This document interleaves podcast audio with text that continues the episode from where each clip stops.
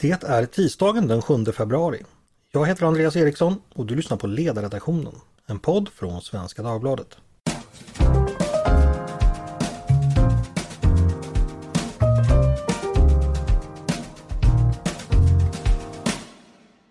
Varmt välkomna! Idag ska det handla om alternativa medier. Orsaken till det är ju att eh, i turerna kring Sveriges NATO-ansökan så har alternativa medier och Sverigedemokraternas relation kommit att diskuteras ganska flitigt. Det var ju så att flera personer från det som brukar kallas alternativmedier på olika sätt var inblandade i Rasmus Paludans manifestation eh, när han för några veckor sedan brände Koranen utanför Turkiets ambassad. En aktion som har fått stor uppmärksamhet. Och detta har då återigen eh, fäst uppmärksamhet på just alternativa mediers roll i politiken och deras förhållande till just Sverigedemokraterna. Idag ska vi inte så mycket diskutera just den specifika händelsen eh, utan vi ska ha ett lite större perspektiv och fundera över alternativmedier och SD eh, i stort. Vilken roll spelar medierna och partiet för varandra? Hur ser kopplingarna mellan dem ut? På vilket sätt påverkar de varandra? Hur har Sverigedemokraterna själva sett på alternativa medier och partiets egen relation till dem?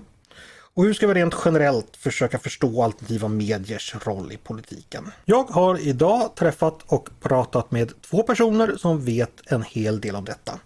Dels eh, Kristoffer Holt som är professor vid institutionen för medie och journalistik vid Linnéuniversitetet och Paula Bjäller Eriksson som är tidigare riksdagsledamot för Sverigedemokraterna.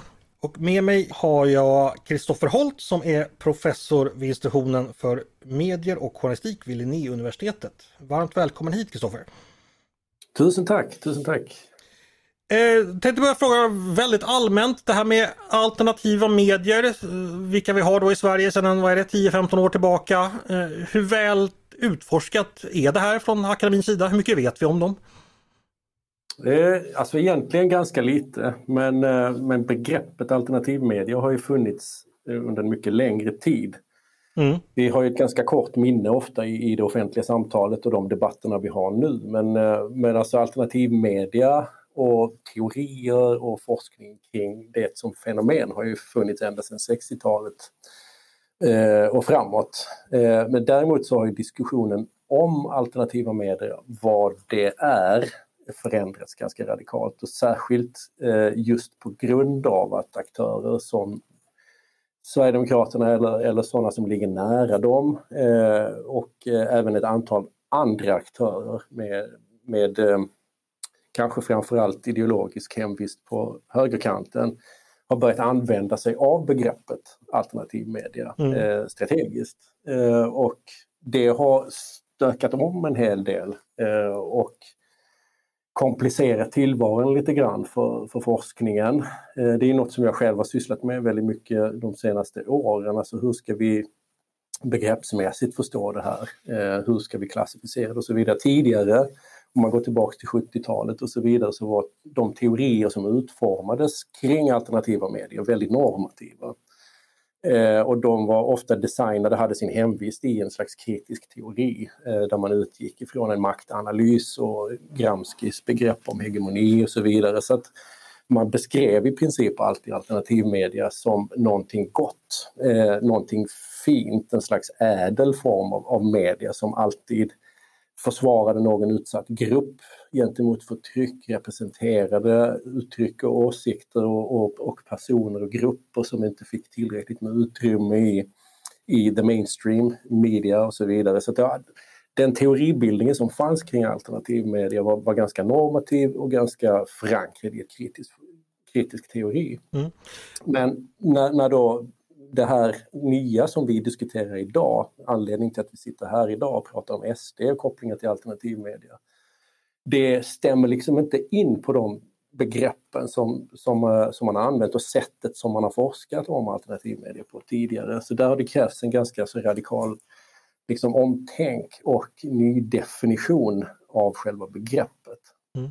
För när jag tänker på det vi pratar om idag i så att säga, den mediala kontexten idag, då rör det sig om huvudsakligen nätbaserade medier, 5, 6, 7, 8 titlar som befinner sig någonstans i SD-sfären eller så att säga än mer extremare. Eh, det är väl ungefär det som är det etablerade begreppet i, i svensk politisk diskussion idag, tänker jag.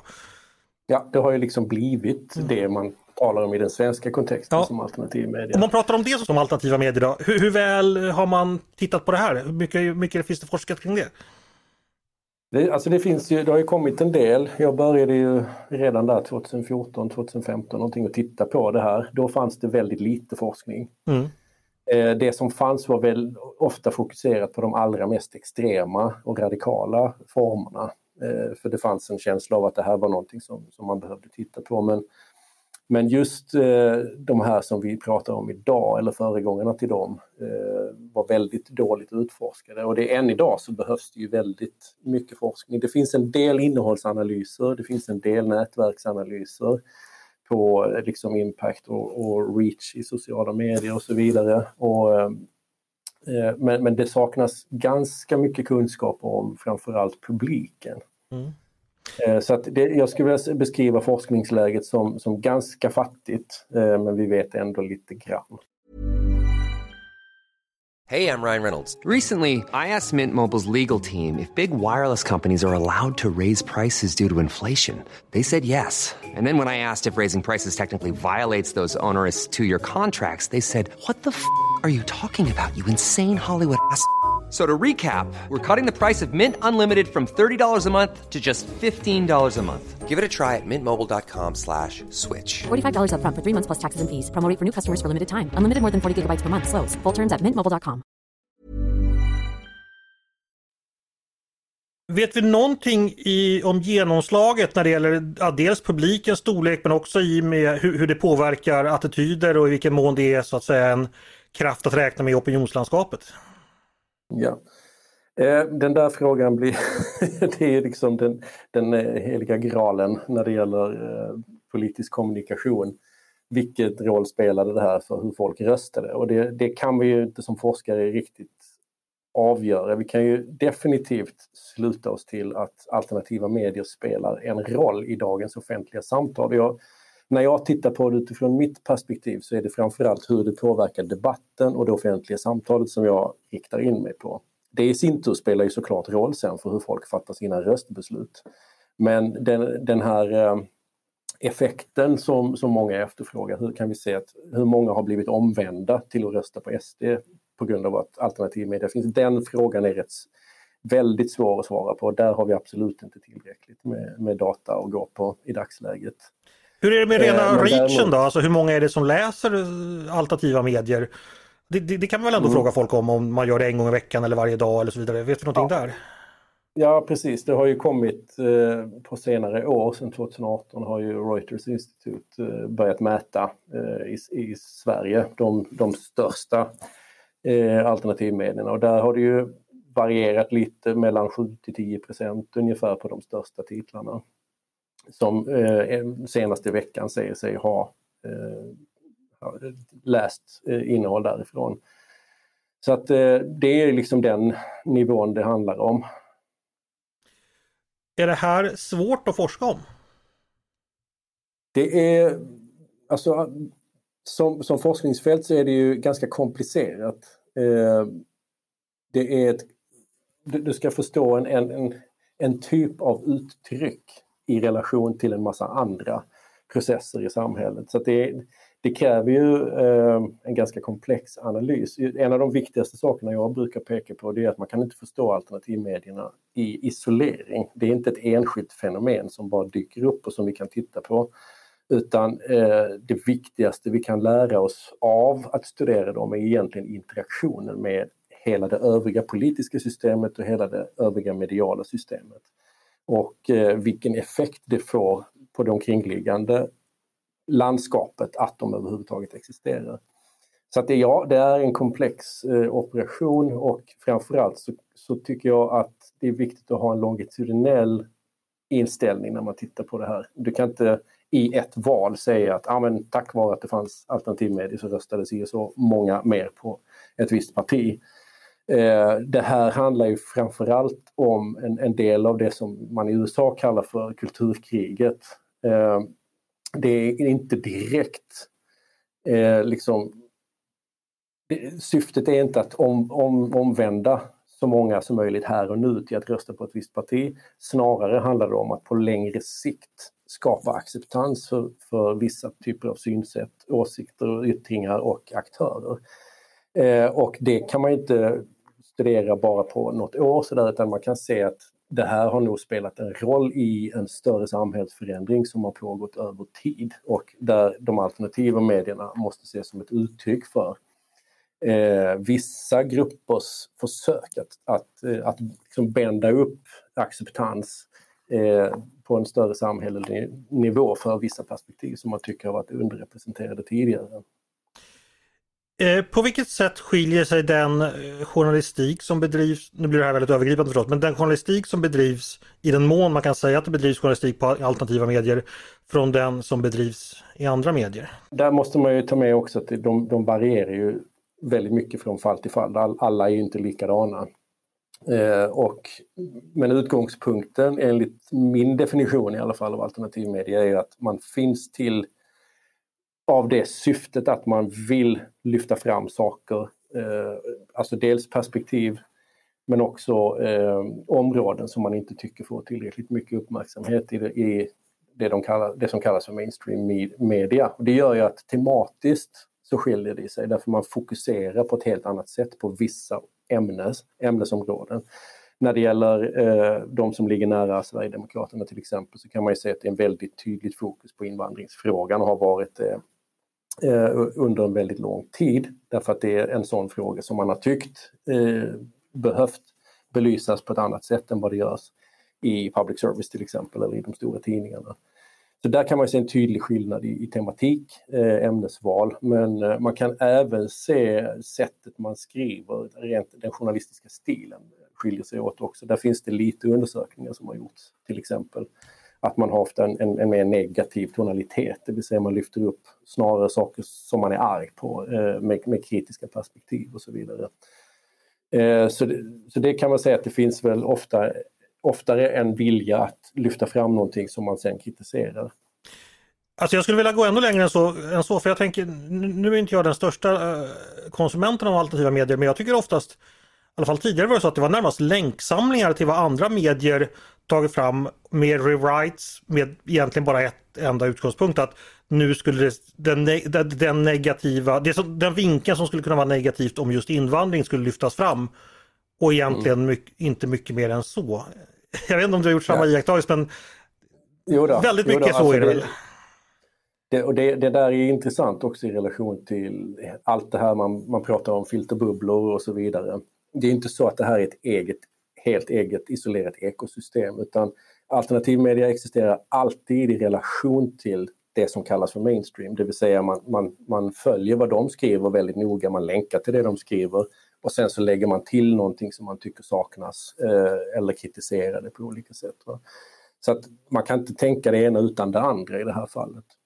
Nej, nej precis. För, att, eh, för, för det är en sak jag också funderar på. Har vi sett något tecken på att alternativa medier börjar bedriva egen journalistik? Att man istället för att länka till Aftonbladet som berättar om något mord som har begåtts av någon invandrare själv åker och pratar med polisen eller besöker brottsplatsen eller pratar med anhöriga. Alltså allting det som journalister gör. Har det gått åt det hållet? Kan man se det? Ja, alltså jag tycker man absolut kan tala om en ökad eh, form av professionalisering, om man kan använda det uttrycket, av, av eh, hur alternativmedierna jobbar. Eh, det finns ju tydliga exempel på att man har gjort egna scoop som andra har missat, som också har varit riktiga scoop. Eh, det, har, det är liksom presentation och allting och det där hänger ihop med att från början så var det ofta ganska amatörmässiga eh, liksom ideellt drivna eh, små saker men som sen har växt och fått större budgetar och, eh, och, och, den processen kan man ju se väldigt tydligt de senaste åren. Eh, det, det, det, mest tydliga exemplet på det är ju Riks som har, som har väldigt mycket eh, pengar bakom sig eh, och, och, och, resurser att, att producera innehåll på ett sätt som, som efterliknar egentligen den traditionella journalistiken mycket. Man har ju tydligt utgått ifrån format och inramning och så vidare och man har vignetter och allting och studior som man bygger upp. Det, det, får man ju se, det är ett exempel på en sån Både att man har fått mer resurser men också att man kanske också har lärt sig under åren lite mer. Eh, ytterligare en väldigt övergripande fråga. Eh, vad vet vi egentligen om relationen mellan Sverigedemokraterna och alternativ media? Det har lyft upp många enskilda fall i medierna och vi känner till dem men går det på något generellt plan beskriva hur, hur, hur relationen ser ut? Utan att det blir för ytligt. Ja, eh, och det beror väl lite på vad man är ute efter. Jag, jag ser det utifrån mer ett systemperspektiv. Eh, såklart eh, så är alternativmedierna och har varit viktiga för Sverigedemokraterna, inte minst som, eh, som jag brukar kalla det för att ett, ett ställe att oifrågasatt utveckla sina egna tankar, om man säger så. Mm. Eh, i, man, man, ska, man har helt enkelt skapat eh, en ytter, om man tittar på Riks till exempel, man har skapat ett format där man får lov att breda ut sig helt enkelt och, och packa upp sina egna tankar och motivera och förklara utan att bli avbruten. Så det är ett ganska eh, intressant grepp som man, har, som man har gjort där. Sen så har vi ju då Eh, det är en väldigt brokig skara alternativmedia. Alla är ju inte liksom direkt kopplade till Sverigedemokraterna på någon organisationsmässig nivå. Va? Eh, och där kan det å andra sidan skapa lite, lite problem som vi har sett nyligen. Till exempel att, eh, jag menar de, de, har ju en egen redaktionell vilja och kan välja att lyfta fram och, och, ta fram saker som inte alls stämmer med partilinjen till exempel. Så att det, det, man kan inte säga att det finns ett tydligt sätt som alternativmedierna spelar roll för partiet om man säger så. Vissa är ju väldigt nära knutna till, till partiet, andra är ju det inte. När man jobbar med opinionsbildning på ett normalt sätt då brukar man ju ofta försöka påverka de traditionella medierna. Antingen att man gör PR, man skriver, ringer till en journalist och säger här har jag en nyhet eller man ordnar ett event eller så skriver man en debattartikel ifall det är opinionsjournalistiken man vill påverka. Här talar vi ju liksom lite mer om att en, ska vi säga, en sektor skapar sina egna medier. Delvis för att om Sverigedemokraterna hade ringt en journalist så hade de inte kommit. Hade man skickat en debattartikel så kanske man inte hade tagit in den. Alltså att man var så långt från så att säga det etablerade att möjligheten att göra normal på politisk påverkan inte riktigt fanns. Förstår du vad jag menar? Mm. Eh, mm. Eh, mm. är det det vi lite har sett? Kan det förklara delvis varför alternativmedier och Sverigedemokraterna har utvecklats parallellt så att säga? Alltså om man, återigen, man, man måste se det i ett längre tidsperspektiv. Ja. Eh, om man tittar för tio år sedan till exempel, hur, hur, debatten såg ut då, så har det ju hänt väldigt mycket i det offentliga samtalet i Sverige. Så är det ju. Eh, och såklart så, så fanns det ju en analys eh, av folk antingen inom partiet eller som sympatiserade med dem, om att Eh, ja, det finns vissa frågor som man inte kan diskutera på ett, eh, på ett sätt som vi vill att man ska kunna diskutera dem. Alltså får vi skapa egna plattformar. Och det är mycket därför man sökte sig till sociala medier. Och eh, det är ur en sån analys som de alternativa medier, medierna som, som vi ser idag eh, har kommit till såklart. Mm. Har du, tror du att det har varit en analys som har, lett, som har varit framgångsrik? Att det har liksom gjort det möjligt till att man har fått mer fördelar än man annars skulle ha haft? Alltså både ja och nej eh, skulle jag säga. Man ska inte heller överskatta Om vi tittar, alltså de, den data som finns på hur många som tar del av det här innehållet, eh, den, den säger ändå att det, det, är liksom en begränsad skara. Jag tror att alternativa medier, särskilt de som är knutna nära till Sverigedemokraterna, de spelar en stor roll för de redan frälsta. Mm. Eh, och sen, sen, finns det en ytterligare aspekt i det hela. Det är också, om man tittar på Riks till exempel, en strategi för att få uppmärksamhet eh, kan ju också vara att ställa till rabalder, säga saker som man inte får säga. Eh, och om man gör det i en kanal som, så, och, och det plockas upp i sociala medier och blir viralt, så tvingas de andra medierna att följa efter och, och ta upp det här. Det vill säga att man ökar eh, exponeringsytan för sig själv. Eh, det där är en klassisk eh, strategi som många använder. Så på det sättet tror jag att de alternativa medierna har haft en betydelse också för att skapa buller och bång kring sig själv. Eh, om du förstår vad jag menar. Kan man inte se det som att Sverigedemokraterna idag lite lever i den bästa av världar så tillvida att man har genom sin storlek blivit accepterad i i, i traditionella medier, alltså man får sina debattartiklar publicerade, man blir intervjuade på samma villkor som andra. Samtidigt som man har kvar den här, äh, som du beskriver, forumet för äh, utveckling av egna tankar och de här äh, mm. medierna där man inte blir ifrågasatt utan där ens egen syn verkligen gäller. Vad, vad, vad tänker du om mm. det?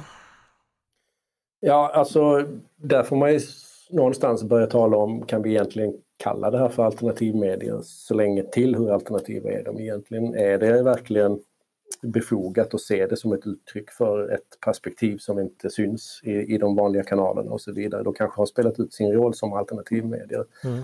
Eh, och att det, då blir det ju andra intressen som upplever den typen av marginalisering som, eh, som blir de tydligaste uttrycken för, för det alternativa.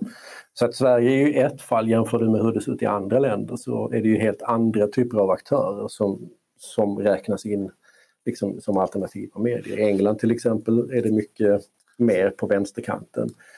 Eh, och tittar du i andra liksom, mer totalitära länder så är det ju en helt annan typ av dynamik. Så att eh, man måste alltid se Sverige också lite i jämförelse med andra länder. Och sen så måste man utgå ifrån att det är dynamiskt. Eh, man kan inte låsa fast positioner och tro att de ska behålla. Utan eh, det, som, det som är alternativt idag kan ju imorgon eh, i, i, hamna innanför liksom, den här åsiktskorridoren eller vad man kan använda det uttrycket. En sak jag är nyfiken på, det är möjligt att det är en sån här fråga som ni forskare tycker är dum, men, men går det att svara på vilken grad alternativa medier är efterfrågedrivet eller utbudsdrivet? Eh, eller vad det är som väger mest där, så att säga att det fanns massa läsare där ute som längtar efter det här perspektivet och därför så tog man emot när det kom, eller är det liksom så att man har pressat ut det på folk som så småningom blivit övertygade? Vet vi någonting om det?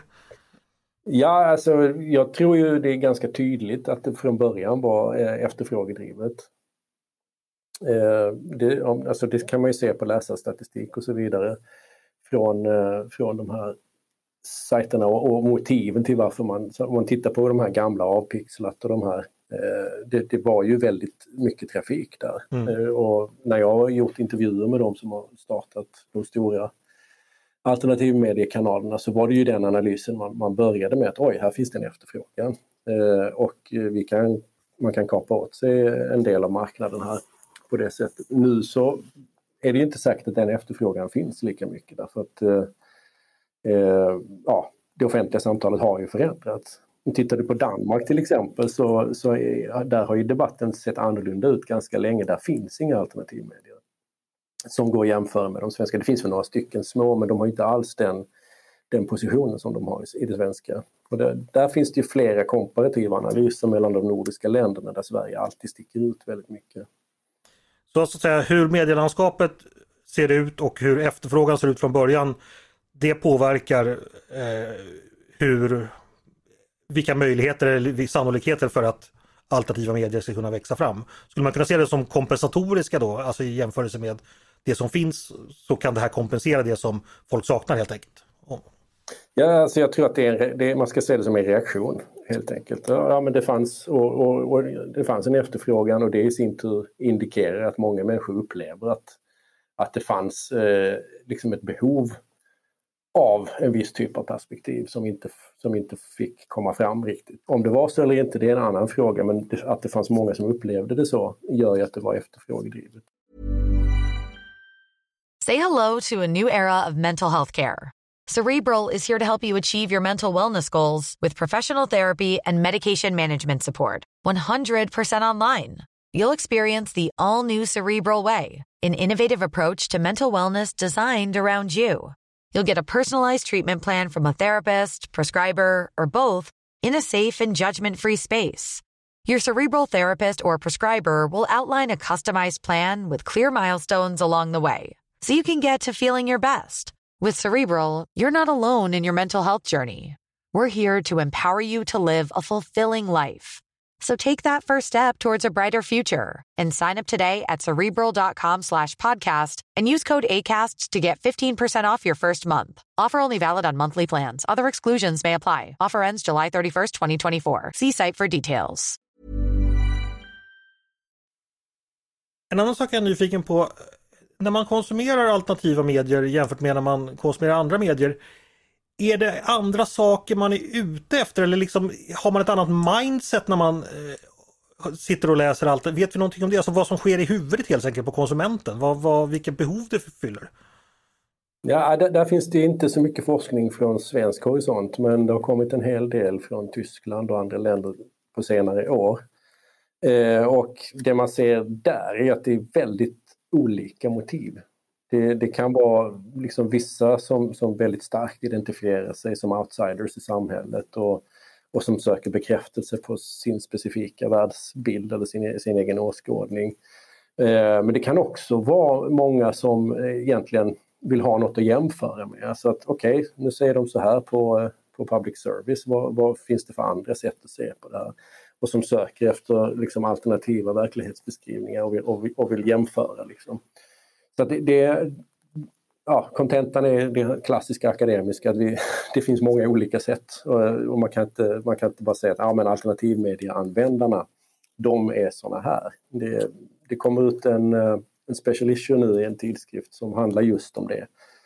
Eh, alltså sättet man har sett på alternativmediekonsumenter har varit ganska onyanserat tidigare och man måste förstå det här som en ganska spretig, diversifierad grupp. Man kan inte reducera dem till Trump-väljare till exempel i USA, man kan inte reducera dem till liksom, eh, sätta något epitet på dem, de är ganska blandade. Om vi återigen då tar just relationen mellan Sverigedemokraterna och alternativmedia.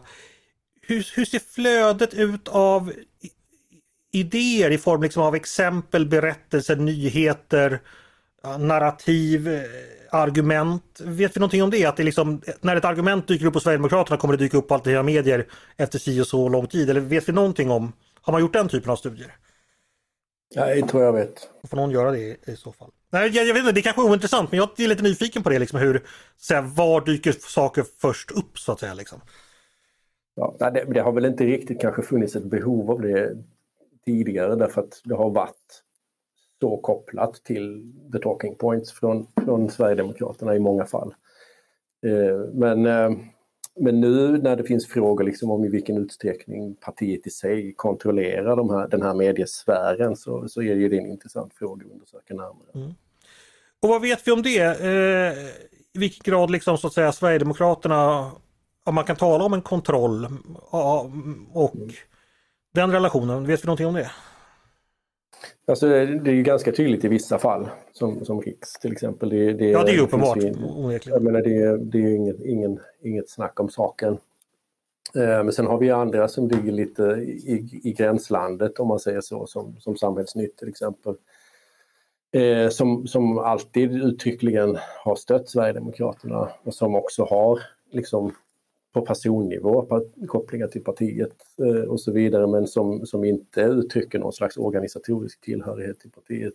Sen har vi då andra exempel på folk som inte alls är medlemmar i partiet men som ändå medverkar på, på det, i deras sammanhang och så vidare. Så det, det, det, det, det kan vi inte jag kan inte uttala mig eh, om, om exakt hur, hur den maktbalansen ser ut. Eh, däremot så kan man ju se att det är, det är tydligt att alla inte följer någon slags partiledning. Utan det finns ju eh, exempel på till exempel nyheter idag som, som är, ja, jag menar, när, när de skriver negativa artiklar om, om Sverigedemokratiska politiker och så vidare så, så verkar inte det direkt kontrollerat uppifrån om man säger så. Men eh, det är indicier. Eh, jag har ingen systematisk analys att ge dig där. Det har ju förekommit, eh, ja, Sverigedemokraterna har ju ofta fått kommentera då alternativmedier för det har förekommit då eh, Ja, kopplingarna finns ju där, det, det, behöver vi inte diskutera, men, men alltså kommentera i vilken grad. Så ibland då har man reagerat mot, mot vissa alternativa medier. Exempelvis har ju eh, Mattias Karlsson som var, har länge varit högt uppsatt, han har reagerat och, och ja, närmast väldigt skarpt kritiserat vissa som Nya Tider medan man i andra fall har sagt att, att de där är ganska bra och de delar vår syn och så här. Det finns här, många säger att det finns en viss ambivalens mellan Sverigedemokraterna och hur de ska förhålla sig till, eller ambivalens i, i hur man ska förhålla sig till alternativa medier. Att man, man ibland vill hålla dem nära sig men ibland vill man ta avstånd efter, efter väder och vind lite mer. Går det att säga någonting generellt om hur det där har sett ut? Har, har, har du tittat någonting på det? Alltså, man måste väl se det som, eh, men det är en fråga om, om eh, mediernas roll i, det, i demokratin. Och politiker får ju helt enkelt leva med att det finns, det finns folk som uttrycker saker som man antingen gillar eller inte gillar. Så jag, jag tror egentligen inte det är mer komplicerat än så. Eh, sen så då har man då vissa exempel som Riks till exempel där där man har hittat ett nytt grepp att förhålla sig till och, och utge sig för att leverera journalistik som, som är direkt kopplat till partiet, vilket är, det är ju den intressanta utvecklingen. Men vi hade ju partipress eh, för länge sedan som, som ett etablerat system egentligen där olika tidningar eh, stod bakom olika partier och, och, och, bedrev opinion utifrån det. Mm. Alltså det, det, ser vi ju i viss mån vissa rester av idag men, men, men det här är en, en helt ny form där man, där man har en kanal som egentligen är en del av ens egen valrörelse helt, på ett väldigt tydligt sätt som, som Rikskanalen var. Mm. Men, men alltså förhållningssättet gentemot alternativa medier är väl egentligen samma förhållningssätt som till, eh, bör vara i alla fall till, till alla, alla fria medier. Eh, skulle man kunna betrakta Riks som då någon sorts återgång till det tidiga 1900-talets partipress fast det är bara ett parti som, som, som har gått dit? Alltså det finns ju de som har gjort den parallellen. I alla fall, jag, jag skulle vilja säga att det finns eh, vissa skillnader. Eh, menar, vi har hela den sociala mediesfären som man nu går in i och eh, dynamiken kring det att ta hänsyn till. Eh, och eh, det är lite otydligt i vilken utsträckning man skiljer mellan ledarsida och nyhetsplats. Alltså det har man ju ändå alltid gjort även när man har haft eh, en partipress. Man har ändå alltid haft någon slags eh, tydlig skiljelinje där mellan redaktionella eh, beslut om vad som är viktigt att ta upp. Det ska vara en journalistisk logik och medan på ledarsidan så är det en, en tydlig liksom, partilinje eller en ideologisk linje som, som, vi, som är vanligare idag. Så där är det väl lite annorlunda. Det, den gränsen tycker jag inte är alltid tydlig om man tittar på innehållet i VIX. Ibland så har ju då Sverigedemokraterna uppmanats att antingen ta avstånd från eller rensa upp i sin, alltså vad man då kallar deras alternativa medier. Och så här. Eh, vad tänker du om sådana uppmaningar? Är det någonting som vi kommer se realiserad och hur skulle i så fall en sånt avståndstagande se ut? Går det, går det att säga någonting om det? Alltså det där är komplicerat för att jag menar det handlar om politiker i maktställning. Eh, I vilken utsträckning ska de kontrollera och rensa upp i, i eh, medielandskapet? Mm. Eh, alltså folk har ju rätt att, att bilda opinion. Eh, så jag tycker att det är, väl inget, det är väl inget annorlunda i det här fallet utan eh, där får man ju hålla, hålla skiljelinjen tydlig. Ja det är ju annorlunda för det är ju sällan man hör liksom att Liberalerna måste ta avstånd från den liberala pressen så att säga. Det, det, ja. eh, nu är ju den liberala pressen då förhoppningsvis mindre förgriplig än, än alternativmedierna men det, ja. Det är ändå ovanligt. Ja, eh, intressant. Eh, Kristoffer, eh, avslutningsvis bara. Eh, om du får spana lite då utifrån vad du har forskat och tittat på. Så här, alltså om vi ser framåt, ser vi någonting som sker som har skett de senaste åren eller som sker just nu som du tror kommer ha betydelse för när det gäller just alternativa medier i Sverige och deras relation, ja, inte bara till Sverigedemokraterna utan även till, till andra partier?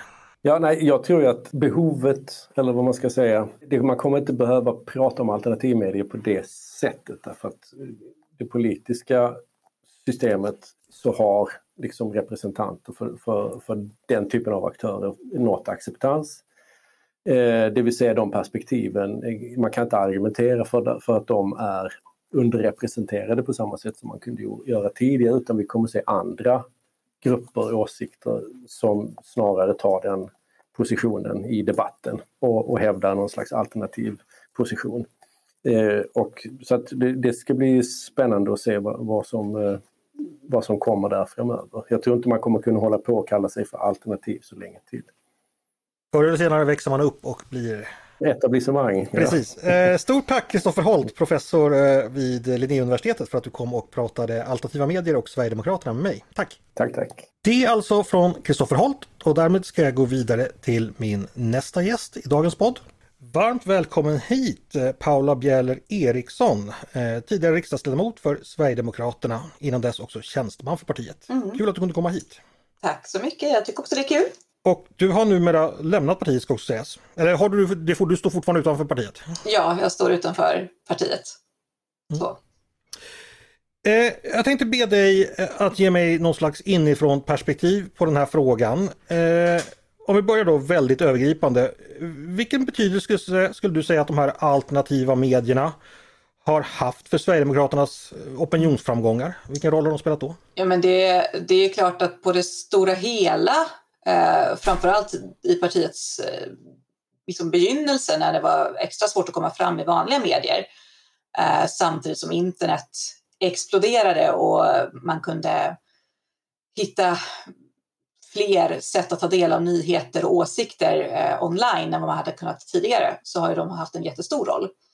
Eh, jag tror det hade varit svårt att nå ut eh, lika snabbt eh, som man gjorde utan att det hade funnits plattformar som var villiga att ibland publicera debattartiklar som kanske refuserades av eh, eh vanlig media eller traditionell media Ehm, utan att ha plattformar där det fanns forum och diskussion och sånt där. Men sen är det ju klart att det också till viss del har varit en bromsande faktor just i och med att det har varit eh, eh, saker som har skrivits där som har tagits som partiets åsikter, där partiet har fått stå till svars för i princip all alternativmedia och allt som har skrivits där.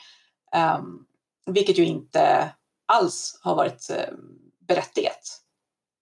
Mm. Vi ska återkomma till, till kopplingen däremellan. Men jag tänkte bara när du beskriver det här att det var där man först kunde komma ut. Då pratar vi redan innan riksdagsinträdet då, alltså 00-tal eller vilken period pratar du då? Ja, nej, men det tänker jag. Alltså, när, när uh, olika former av alternativmedia växte fram och där innan partiet var ett riksdagsparti. Vilken roll har det spelat att alternativmedier i sin, uh, alltså det som skrivs där i mycket har du får väl själv bedöma hur mycket du tycker det, men jag tycker i alla fall det överensstämmer väldigt mycket med Sverigedemokraternas syn på världen. Att man har skrivit mycket om invandring, man har skrivit mycket med att peka på baksidorna av invandring.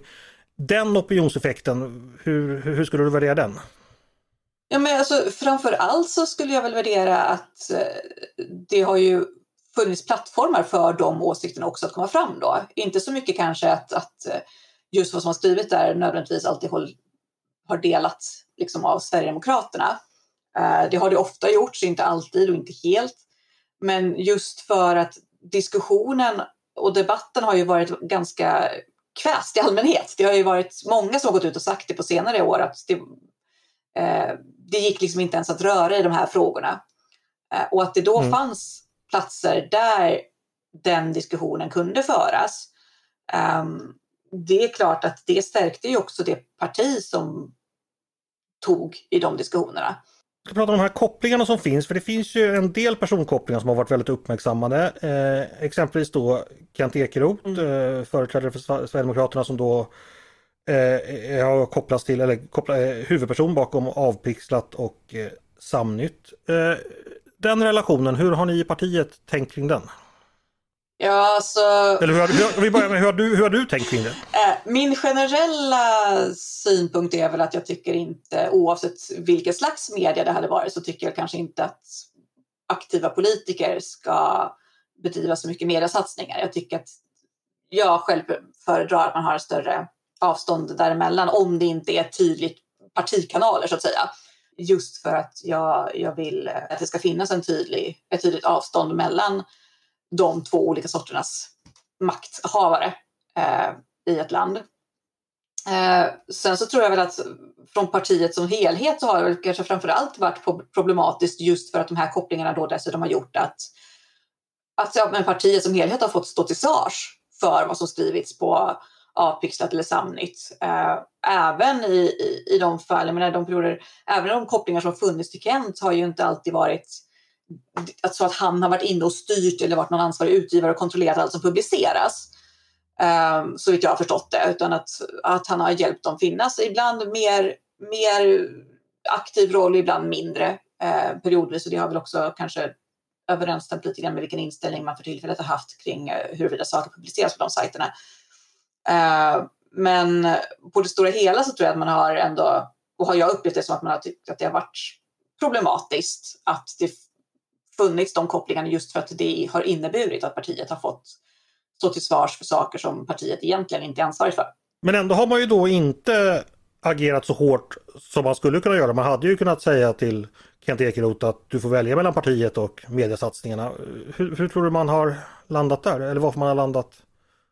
Ja du, det är en svår fråga som jag får eh, nästan passa lite grann på exakt vad, vilka avvägningar som har gjorts så. Eh, som sagt, min personliga åsikt har ju varit generellt att man inte bör blanda sådana roller. Eh, och det tyckte jag både när jag var aktiv och det tycker jag fortfarande. Det har ju skett några gånger att partiet, som jag uppfattar i alla fall från högsta ort, gått ut och markerat. Jag tänker exempelvis på Mattias Karlsson i samband med att Nya Tider skulle vara med på, på Bokmässan. Då mm. tog han väldigt tydlig ställning där och sa att Nya Tider då, det, det, var eh, ja, politiskt inte hans kopp av te mm. ungefär. Liksom. Eh, så det har man ju gjort ibland. Hur kommer det sig att man, eh, har du någon tanke kring att när det har skett, har det berott på yttre press eller har det berott på att man finner vissa tidningar speciella eller vad? Nej men alltså... Hur, hur har man landat där? Eh, nej, jag upplever inte att det har varit yttre press utan att det har varit liksom, faktiska åsikter. När det gäller just eh, Nya Tider så är ju de verkligen inte som Sverigedemokraternas vänner. Eh, de har ju eh, drivs ju av en person som eh, en gång förvisso var sverigedemokrat men sen lämnade och var med i eh, avknoppningen i Nationaldemokraterna. Eh, och eh, har flera gånger liksom både att det politiskt är, är vad som ofta kan eh, mer fog kallas för eh, mer ja, alltså för extrema åsikter, ibland neofascistiska åsikter om man vill använda den etiketten. Jag är inte så förtjust i etiketter. Uh, men problematiska åsikter i min och även i Sverigedemokraternas mening som inte stämmer överens med Sverigedemokraternas demokratisyn. Um, och det blir då extra problematiskt med sådana uh, eh, medier om de pådyvlas partiet och kopplas samman med partiet. Eh, och då tror jag att det har varit extra viktigt att markera i sådana fall när det finns personer som antingen medvetet för att skada partiet vill koppla samman dem med Sverigedemokraterna och hävda att det här finns en koppling, det här är er mylla, det här är era underhuggare. Eller helt omedvetet av eh, tror att det har med partiet att göra eh, för att de har liksom blivit sålda den bilden och därmed mm. får sig en felaktig uppfattning av vad Sverigedemokraterna står för. Um, då har det ju varit viktigt att markera. Sen under perioder så har det ju dessutom varit i princip rena liksom aktiva kampanjer på de här sajterna dessutom i syfte att uh, påverka partiets utveckling. Man försöker placera idéer, man försöker eh, avsätta personer genom att bedriva smutskastningskampanjer mot dem och sprida lögner om vad som pågår inom partiet om hur man resonerar, vad man har för åsikter och sådär. Har det funnits några interna riktlinjer eller regler kring liksom relationen till, till eh, eh, alternativmedier, exempelvis inom ja, med kandidatförsäkringar eller någon typ av andra policydokument? Alltså, jag, jag, kan inte minnas att det har varit något så pass eh, liksom, formellt att man ska skriva under någonting om att men de här kan man ha liksom dela eller de här får man inte dela. Eh, däremot så lär det väl både liksom i allmänhet vid utbildningar, kanske även i vissa eh, vandelsförsäkring eller så, stå att man ska liksom vara tydlig med att vi har ju haft en kommunikationsplan där det står att man ska vara tydlig med vad man, hur man tänker sig för när man delar, att man ska inte missrepresentera eller felrepresentera, heter det på svenska, partiet. Eh, och så. Eh, så att liksom, indirekt så har det ju funnits normala, sunda skulle jag säga, riktlinjer om att tänk på att du är en företrädare och tänk på att allt du delar kommer spegla inte bara dig utan dig som företrädare för oss och därmed även oss som parti. Um, och var därmed uh, liksom, använd dig av källor som du vet Eh, har gjort sin research använder jag partiets officiella kanaler helst eh, och inte där det liksom är mer osäkert var det kommer ifrån. Okej, okay, men det har inte funnits något att dela inte från nya tider, dela inte från avpixlat eh, eller, eller vad det nu heter. Den, den typen In, av riktlinjer. Inte i sådana formella termer, men jag tror nog att om, om liksom partiets, en av partiets mest framträdande företrädare som har varit vikarierande partiledare eh, går ut och tydligt säger att det här är inte en partikanal och de bedriver ofta en kampanj mot oss och de har en politisk syn som vi verkligen inte delar och som vi i vissa fall anser vara ett, som, rakt av eh, skadlig för, för både oss och för Sverige. Um, så bör man nog ha sett det som ett tydligt tecken om att det kanske inte är en källa man bör dela. På Svenska Dagbladets ledarsida skrev eh, för två år sedan ungefär en eh, av våra medarbetare som heter Henrik Sundbom att Sverigedemokraterna under 2010-talet eh, ja, på sätt och vis distanserade sig från alternativmedia men att den utvecklingen sen vände efter 2018 och mm. att alternativmedia åter kommit närmare partiet. Är det en historiebeskrivning som du eh, håller med om? Eh, till viss del, inte all alternativ media. Jag upplever väl att eh, de medier som har liksom tagit större ställning mot partiet eller som drivs av personer som inte har med, liksom, som i princip är ja, o, ovälkomna i partiet, eh, har man väl inte direkt välkomnat in. Men jag upplever och upplevde att efter valresultatet 2018 som många nog hade förväntat sig skulle vara bättre för Sverigedemokraternas del. Um, så gick det väl kanske lite grann tillbaka till att man mer ville vara mån om att få ut sin bild oavsett vart den delades. Um, och uh, jag har själv noterat och tänkt på att det uh, har blivit oftare att artiklar som man kanske har skrivit debattartiklar istället för att acceptera att de refuseras av traditionella medier så har man ändå då, valt att kanske skicka in dem till så kallade alternativmedier eh, hellre än att bara liksom, publicera dem på sin hemsida som det här är vårt ställningstagande eller som ett pressmeddelande lite omarbetat. Uh, jag vet inte om det har haft att göra med att man vill kunna säga att här har vi skrivit en debattartikel för att visa att man gör någonting. För att det har liksom känts som att vad hände nu? Varför gick det inte så bra? Om man har haft en viss press på sig att, att synas och höras mer. Um, så. En del som har beskrivit Sverigedemokraternas relation till alternativmedier eh, har beskrivit den som ambivalent i den meningen att man både gärna tar emot stöd från eh, ja, det, det opinionsmässiga stöd vi har pratat om tidigare men också eh, när det så att säga så passar eller så behövs tar ett steg därifrån när det så att säga inte längre är lämpligt. Eh, och det är väl en bild som jag själv delar även fast jag inte är någon expert på området. Eh, vad har du att säga om det? Är det en riktig beskrivning tycker du? Ja, men en förenklad beskrivning men, men på ett sätt riktig. Och jag menar det är väl inte så märkligt. Jag tror att de flesta politiska partier tar gärna emot eh, stöd där man kan få det och eh, möjlighet att liksom, nå ut till väljare och väljargrupper.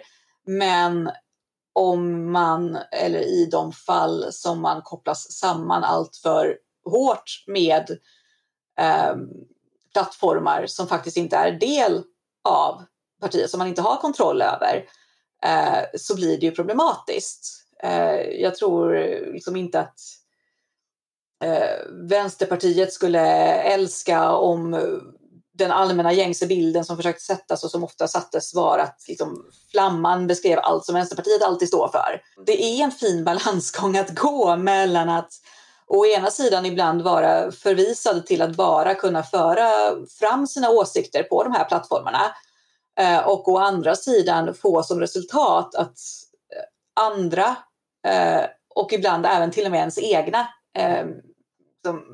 medlemmar eller, eller väljare tror att det här på något sätt är partiets plattform. Um, för att det är det ju inte. Och, och, som sagt, det är ju mycket som står där som, som inte heller stämmer överens med vad partiet tycker. Um, och då mm. blir det ju väldigt problematiskt. Vad tror du om framtiden då? Eh, relationen mellan alternativmedia och Sverigedemokraterna? Ja, eh, jag tror att det beror väl eh, lite grann på hur det går med ehm, de egna mediesatsningarna som man alltjämt försöker sig på att ha eh, och även hur traditionella medier förhåller sig, vad som släpps fram där och även vilket självförtroende eh, partiet får eh, kring att man kanske liksom, ja, ja vi fick inte ut, som jag var inne på tidigare, att vi fick inte ut den här debattartikeln i i Svenskan eller DN eller Aftonbladet, då kanske vi inte behöver få ut den just nu eller vi kanske kan kommunicera det på något annat sätt. För att i mångt och mycket så är det också det att jag personligen tror att man kanske överskattar räckvidden från alternativmedier som ofantligt mycket större än vad man kan nå via sina egna kanaler. Eh, de som finns där som man inte når via de egna kanalerna kommer ändå inte stödja partiet. om man säger så. Mm. Eh, och det, det tror jag väl att eh, bygger man upp ett sådant självförtroende inom partiet att man eh, inte tror sig behöva eh, de kanalerna och också att man kan liksom svälja besvikelsen över att inte få producerat material släppt eller spritt i den, det man har förväntat sig.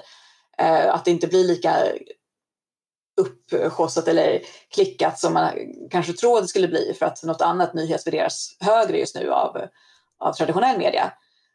Um, då tror jag att den relationen kanske kommer bli svagare.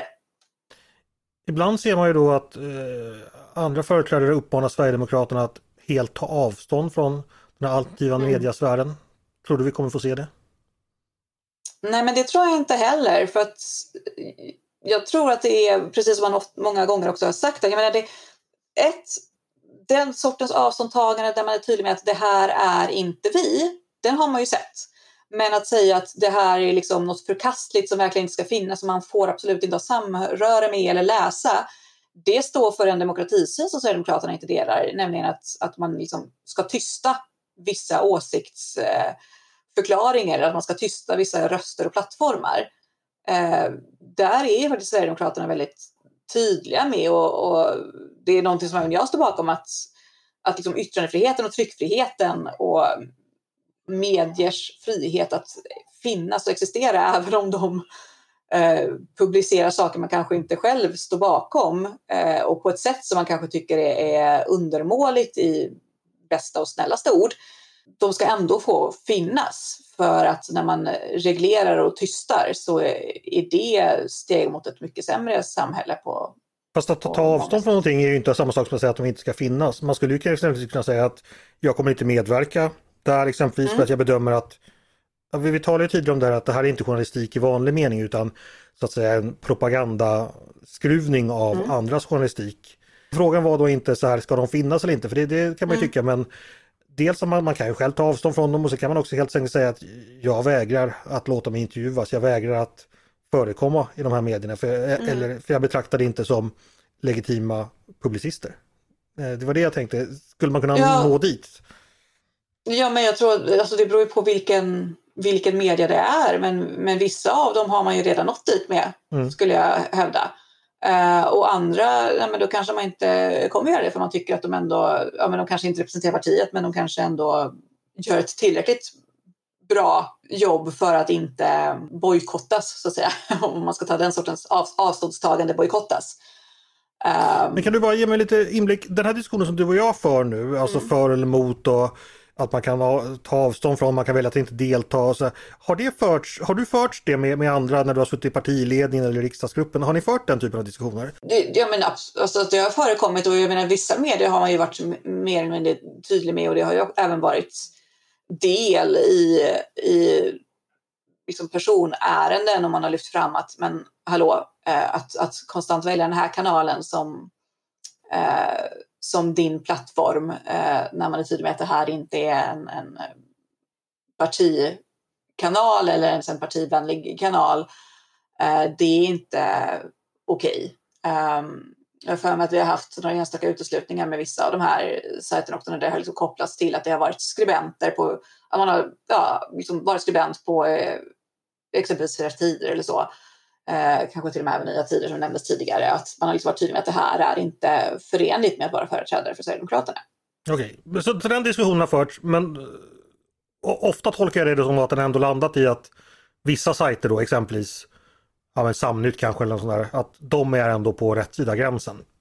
Att det, det liksom ja. ändå någonstans har funnits en gränsdragning där vissa, där man, ja, där jag ändå har tagit upp det och studerat och tänkt att ah, men det här är okej, det lägger vi på den, den sidan och det här lägger vi på den sidan så att säga. Mm. Ja. ja men så är det ju till viss del. Jag förstår. Stort tack eh, Paula Bjäller Eriksson för att du kom och pratade Sverigedemokraternas syn på alternativmedierna med mig idag. Tack så mycket. Tack själv. Och därmed får vi avrunda för idag. Jag hoppas att ni tyckte det var intressant att höra dessa tankar. Du har lyssnat på Ledarredaktionen, en podd från Svenska Dagbladet. Ni är varmt välkomna att höra över till redaktionen med tankar och synpunkter på det vi precis har diskuterat eller om ni har idéer och förslag på det vi ska ta upp i framtiden. Då är det bara att mejla till ledarsidan snabel svd.se. Dagens producent, han heter Jesper Sandström.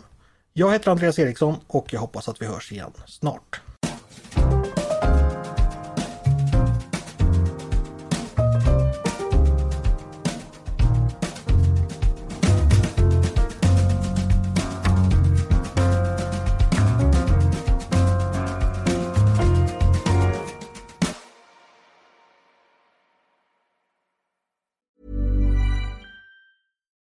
Botox Cosmetic, out of botulinum toxin A, FDA approved for over 20 years. So, talk to your specialist to see if Botox Cosmetic is right for you. For full prescribing information, including boxed warning, visit BotoxCosmetic.com or call 877-351-0300. Remember to ask for Botox Cosmetic by name.